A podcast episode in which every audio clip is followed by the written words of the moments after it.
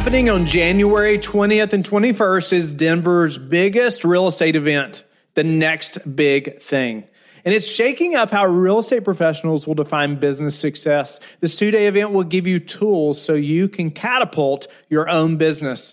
You'll discuss how the world is changing and what's needed to stay two steps ahead. Together with four hundred fifty other professionals, you will build a foundation to become the next big thing. Built on the foundation of helping others build wealth through real estate, the Ruth team has created the ultimate tool that is this event. And it's called The Next Big Thing. twenty-five speakers, including Ryan Serhant, Kenyon Salo, Nebu Hatta, Stacy Veden, Brian Moses, Natalie Davis, and Ryan Avery. Register now at the next big thing colorado dot com and use the code R E S S to get one hundred fifty dollars off.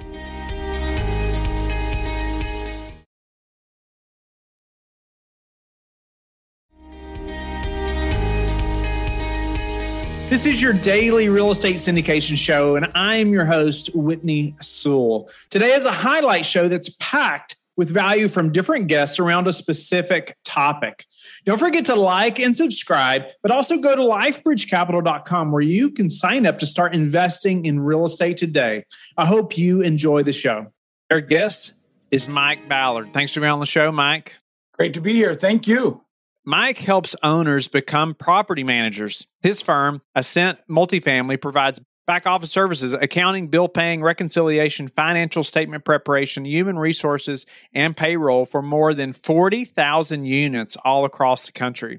He has worked in the real estate and accounting industry for almost thirty years. Mike, I'm pleased to meet you and have you on the show. Just your business, I can't believe I haven't heard of this before, especially forty thousand units, uh, you know, the way you all have grown and just this service that you're providing. I can just see that being so beneficial to so many people. But, you know, let's just jump right in. Give us a little more about who you are and how the firm got into business. Okay. The genesis of the firm started back in nineteen ninety when my partner and I, we were both selling at a national accounting firm, accounting software. We were supporting accounting software for Laventhal and Horwath, which was one of the nation's largest accounting firms for the real estate industry. He then got hired to work at a property management company. That company was Realty Management Incorporated. And Realty Management grew over the next eighteen years to twenty-seven thousand units. And they had properties all over the country that they managed. They were a third-party management company. And in two thousand eight, they sold to Riverstone, which is now Graystar. And they had a non-compete. My partner did. I was off doing other things at this time, but my partner had a non-compete. But he was close to the people at RealPage. He was on the advisory board. That he was the chairman of the client advisory board for RealPage. And RealPage's C E O said, "Hey, I saw Riverstone bought your firm. Anything I can do to help you out? You really know your stuff. How about you working on some of our clients?"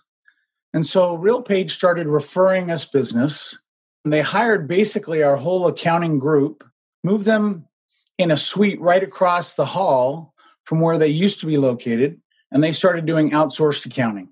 And from two thousand eight until now, we've grown. We created Ascent Multifamily Accounting about five years ago. And we had probably about six thousand units five years ago. And today we, we're not over forty thousand yet, but we're almost to forty thousand. That's a lot of growth in just the last few years.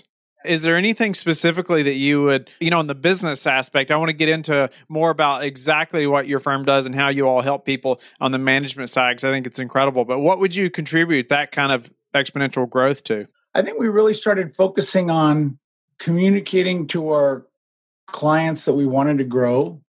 You know, we started going to some conferences and speaking at those and explaining what we did. And it was like, oh, I wish I'd have known about you five years ago or two years ago or this type of thing. Because, you know, we serve two primary clients. The first one is the owner, right, who's kind of like a lot of your listeners here, right? They've started syndicating. They've got a couple properties, and they're paying a three percent management fee. And they get a level of sophistication and realize, well, my properties are paying the payroll of everybody on the property. And what do I get for this three percent management fee or the four percent management fee or whatever it is? And then they say, I seem to care more about this property sometimes than this other person does. She has like five other clients besides me. I think I want to try this on my own. And then they try it on their own, and they're really good at the property-facing stuff, but the back of the house just overwhelms them. Now, that's not their core business. Then they start Googling, and then they start finding us. And we started putting out a lot of content about what we do online, and you know, people just started finding out about us. Okay. Wow. Let's jump into that a little bit about, you know, those clients that you're working with and what typical size of a portfolio will they have? And, you know, let's jump in a little bit to, I mean, making that transition, I can imagine, I mean, it's a big deal to say, okay, I'm not using our, you know, property management team anymore, and we're going to start self-managing. It's a big decision, no doubt about it, big undertaking. So who are they typically, or, or maybe like how many units, how long they've been in business? You know, is this, you know, somebody with a few duplexes? Is this somebody with a thousand units or somewhere in between? And then let's kind of go into that process a little bit. Okay. So our smallest clients, we have a few that are under one hundred units. Our largest client has seven thousand units. Our average client has about one thousand units and six properties. And so we have clients smattered, you know, it's kind of evenly distributed all the way through. We've got clients with four thousand units, three thousand units, that type of thing. But typically, like one of our most recent clients in Southern California, you know, they have been talking to us for two years. They've got three thousand units. And they knew that they needed to make a change. They wanted that control. They wanted to be able to do that. They've got the resources, and they realized it's time. And then they just started working with us and transitioning, getting the software. They have a bias to use Yardi, which is fine. We have probably clients with more than ten thousand units on Yardi. So they got their own platform of Yardi instead of using the different property managers. They were probably using three different property managers in different states. You know, the one thing about this, though, it doesn't work for everybody. You know, there's times when it hasn't worked. And let me give you one example. We had a client that had a few properties in like six states. So they hired a regional or a V P to oversee all the property managers. And she ended up being on the road all the time. And after a little while, she quit. And then they had trouble replacing that person, right? So if all your properties are geographically dispersed, it may not work, right? If they're all in one location, it's helpful because you've got to be there. You've got to visit the site where, you know, we've got a great client on the East Coast, had a couple thousand units, and all his properties were within a twenty-minute drive of each other. Right. And so he calculated he had, let's say, he had twenty-two hundred units, and his average rents were fourteen hundred dollars a month. Right. And he had ninety-five percent occupancy, and he was paying a little over three percent. Some of the properties were three percent. Some of the properties were three point five percent. He was paying over one hundred thousand dollars a month in a management fee. Right. And he said, what am I getting for that? I've got a regional who has other clients besides me. She probably makes ten thousand dollars a month. Where does that other ninety thousand dollars a month go to? It goes to preparing the accounting reports, doing some marketing. I think I can do that better, mm. right? So he ended up hiring his own V P of operations. He hired us, and he saved about half. He saved fifty thousand dollars a month. That's six hundred thousand dollars a year. That's real money. That's, that is a lot of money. Yeah, that's a big deal. No doubt about it. So how do we calculate, you know, say working with a company like yours? Do you all do percentage basis or per unit, or what does that look like? You know, we don't, because whether you have a forty unit property or a four hundred unit property, you still have one landscape bill. And to us, it's the same amount of time to process that, whether the fee is two hundred dollars or two thousand dollars a month. So we have kind of a base fee plus, but just for some ranges. For a one hundred unit property, it's eight hundred twenty-five dollars a month. For a two hundred unit property, it's eleven fifty a month. Right? For a three hundred unit property, it's over fourteen hundred a month. So it gets a little more economical the more units that you have. And so For some clients, their average fees are about four hundred fifty dollars a unit, our largest clients. For some of them, we have a client with a large portfolio of properties that are ten to forty units, and he's paying an average of probably ten to twenty dollars a unit. Okay. So let's jump into a few of the things that you're helping these clients with, like just to work with you. How do our operations look different, and just the communication or the things like we would normally have, you know, weekly calls about, you know, K P Is or any indicators that we're tracking, things like that. Fill us in a little bit about how that process takes place then working, because I guess working with you, if I can get this right, I'm really bringing in the property management in-house into our own company, right? And then I'm creating my own property management group to manage our team. But then we're really hiring you all to help us with all the back end stuff, like you talked about. Everybody dreads, right? Or it's usually a mess, and you know, and hiring you all to really keep that clean. Is that accurate? Exactly. So typically, our client uses one of the major software programs, and we're agnostic. You know, they all serve a purpose. They all have their place in the market, and you've got to figure out what's right for you. Whether it's RealPage, Yardi, Resman, Entrata, Buildium, any of the packages, right? So typically the property looks at the invoice and puts the invoice in the system, right? They're the ones that know whether the Home Depot supplies were delivered, whether this was delivered, you know, that type of thing. And so they put it in. We check it, and every Friday we put together a list of items to be paid, and we send it to the client. And they look at those items to be paid, and they say, yes, I agree with this, this, this, this. You know, maybe we hold off on this guy. I want him to jump through another hoop for whatever reason, and I feel I need to pay this guy. And we say, great. And so you send that, you send it back to us, let's say Friday or Monday, and we get it paid a few days later. So we do that every week. And then during the middle of the week, we're also talking about different things as well. So we're answering questions just like, for the property manager, just like we're at the home office, but we just happen to be based in Las Vegas and not in their town, right? And then however we process payroll, however the client normally likes to process payroll, we handle all the payroll. We don't have to. Half of our clients don't use us for payroll. They use A D P or Paychex or somebody else. They don't have to use our payroll services, but we have our own health insurance, and we kind of created the H R services because you know, we had someone who was a V P of at a large management company, found an owner that wanted to give her some properties, and she had to replace all the benefits that the big company had. And she's like, oh, this is going to be a nightmare. You know, we had it all arranged. We knew these problems ahead of time. And we said, look, we've got a similar benefit package with health insurance, vision, dental, four oh one k, other supplemental life insurance, and other things. And so we offer those for them to offer to all the property people. And we've oftentimes, if it's important enough, we'll fly out and register everybody, get them all signed in.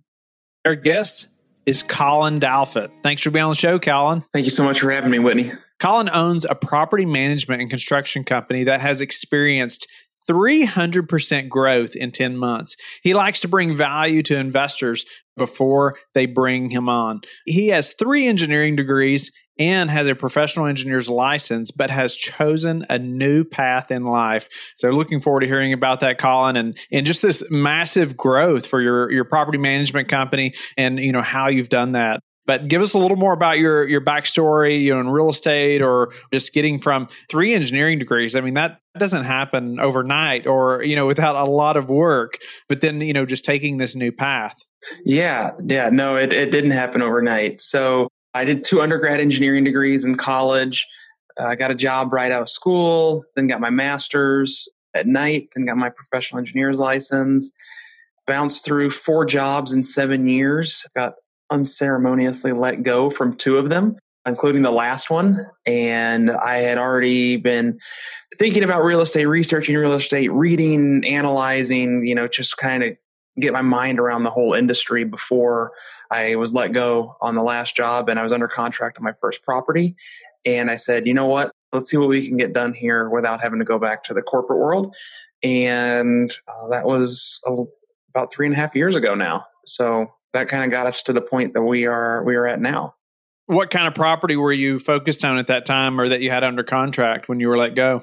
Yeah, so I had a seven-unit multifamily building that I was under contract on. And, you know, within, you know, recent, you know, right after I acquired that, went out and bought a couple single families, uh, some packages from some people that were trying to get out of the game.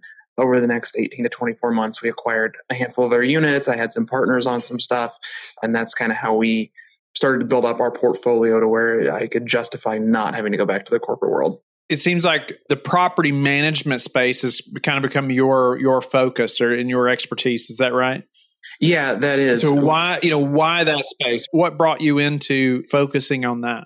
Yeah, it's kind of kind of a roundabout way. So once I got up to the point where I was, you know, self-managing sixty, seventy doors, I had to invest in the software, right? Because you just can't manage it all. You know, I guess you could go old school, but I, I decided to go to software where I could kind of streamline everything. And then from that point, I was like, man, I wonder if I could start third-party managing to generate some additional revenue and maybe just bring on one property manager that could then just manage my assets essentially for free if it was a break-even proposition. Quickly after I started having that thought and discussing it with some people, I got an introduction to somebody that was looking to sell their property management company. And we went down that discussion and then, you know, getting up through the L O I, and then they decided not to sell. But after reviewing their numbers and just seeing how the company worked, I really started to get uh, a lot more interested in the property management space, and then just decided to build my own and grow it to whatever I could. And that's kind of where I got into the business, and, and my passion for the business came from. So are you focused on a specific type of type of properties to manage, or size of properties in a specific market, or, you know, how does that work? Yeah. So we're within about an hour radius of anywhere in the Kansas City markets is where we're operating right now. We do work with uh, single family investors, and we work with large multifamily investors. Recently, we've been brought on for a lot of repositioning of assets. So whether it's a single family house that we need to put thirty thousand dollars, forty thousand dollars, fifty thousand dollars into, And, and get it back on the market then, or we are getting brought into an apartment complex that's been poorly managed, that needs rehab on every unit and, you know, hundreds of thousands of dollars of work. Uh, we've really been brought into all those different spaces just to try to help, you know, value add and manage properties better. So, you know, let's dive into some of that, the three hundred percent growth in ten months, you know, when, what, what has caused that? What was that? What, you know, what, how did that happen? You know, everybody dreams of that kind of growth, right? No matter what their business is. So what caused that, and, and what is that type of growth? So what's caused that? Probably numerous things. We've been really networking heavy. I've been networking heavy to expand my network of influence among local investors, owners, realtors, to kind of be their, their go-to guy as much as I can. Additionally, we've been trying to perform at a high level. Uh, and I say this to a lot of our investors and to my team, that it seems like the, the bar for property management is set relatively low on what average performance would be. So if we can perform or communicate better than majority of the other managers out there, that we're, we're going to succeed. And, you know, we've had some pretty good feedback from a number of our investors, and when we get feedback that's not positive, uh, we always try to internalize that and figure out, what did we do wrong? How can we make this, this system better, just to deliver the best product we can, uh, the most professional property management that we can. Oh, I love that. Uh, so networking heavy though, you know, what did that look like though, to, to reach out? Because it really wouldn't matter almost what business you're in. You get, you have to have a network. You got to have people that you're meeting and, and people you're adding value to, or, but what did that look like for you? Finding these people, the owners and realtors, and, you know, what did that, was there a process to that? You know, I would really say it started with a couple of people. I started building a relationship with them, trying to bring them some sort of value.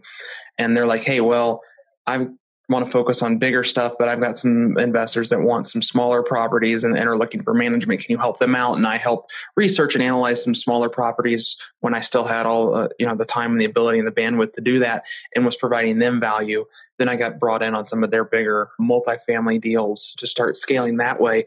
And then, you know, those one or two contacts started referring me out to other contacts or making introductions. Oh, hey, you're in this space. Do you know so-and-so? No, I don't know. Okay, well, here's that. And then I go and have a coffee or lunch or a drink or something with them and get to know them a little bit better, and just started building my network out that way. I didn't go out intentionally targeting some people. It really happened organically. and through intentional and, and unintentional efforts, I guess. So you mentioned performing at a high level and that you found that the bar was set pretty low. What are a couple ways that you've been, been able to, to really shine or raise that bar? So part of it's communication, communicating with the owners, communicating with, with the tenants as well, letting them know what's going on, coming in and, and having, you know, a level of professionalism with trying to deliver uh, accurate data on their reports, trying to, uh, you know, actively, actively manage their property in a way that I would want it managed if I was an investor, because I am an investor. I was an investor before I was a property manager, which I think may give me a, a little bit different view than potentially somebody else, but knowing cash flow struggles and knowing, you know, maintenance struggles and, and how that can impact the dollars and trying to control those and then trying to give guidance to owners that isn't always self-serving. Guidance to owners that it's not always self-serving. So you mentioned right off communication. How do you communicate with owners that maybe that's different than what you've noticed in the industry? Well, so each owner has an assigned property manager. So our property managers only have a certain number of owners or a certain number of properties. So they have the ability to communicate with them directly. Additionally, all the owners have my cell phone number, so they can call or text me or email me whenever they would like. So I'm available to the owners directly.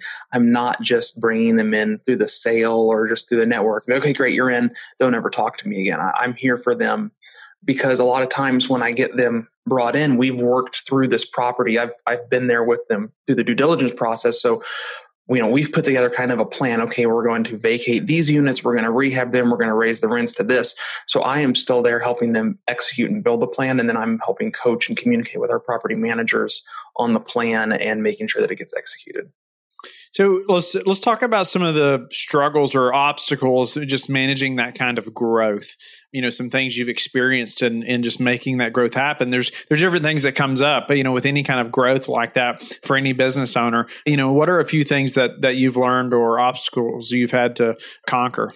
Communication is is still one of them. I mean, that's one that we have uh, have have waxed and waned on with with the effectiveness of it. Right, there was definitely a point when we were bringing on quite a few doors before we brought on another property manager, where I wasn't communicating effectively with one or two owners, and I started getting some feedback from them on that. And then I was realizing, okay, this is this is an area that I I need to do better on, or I need to delegate.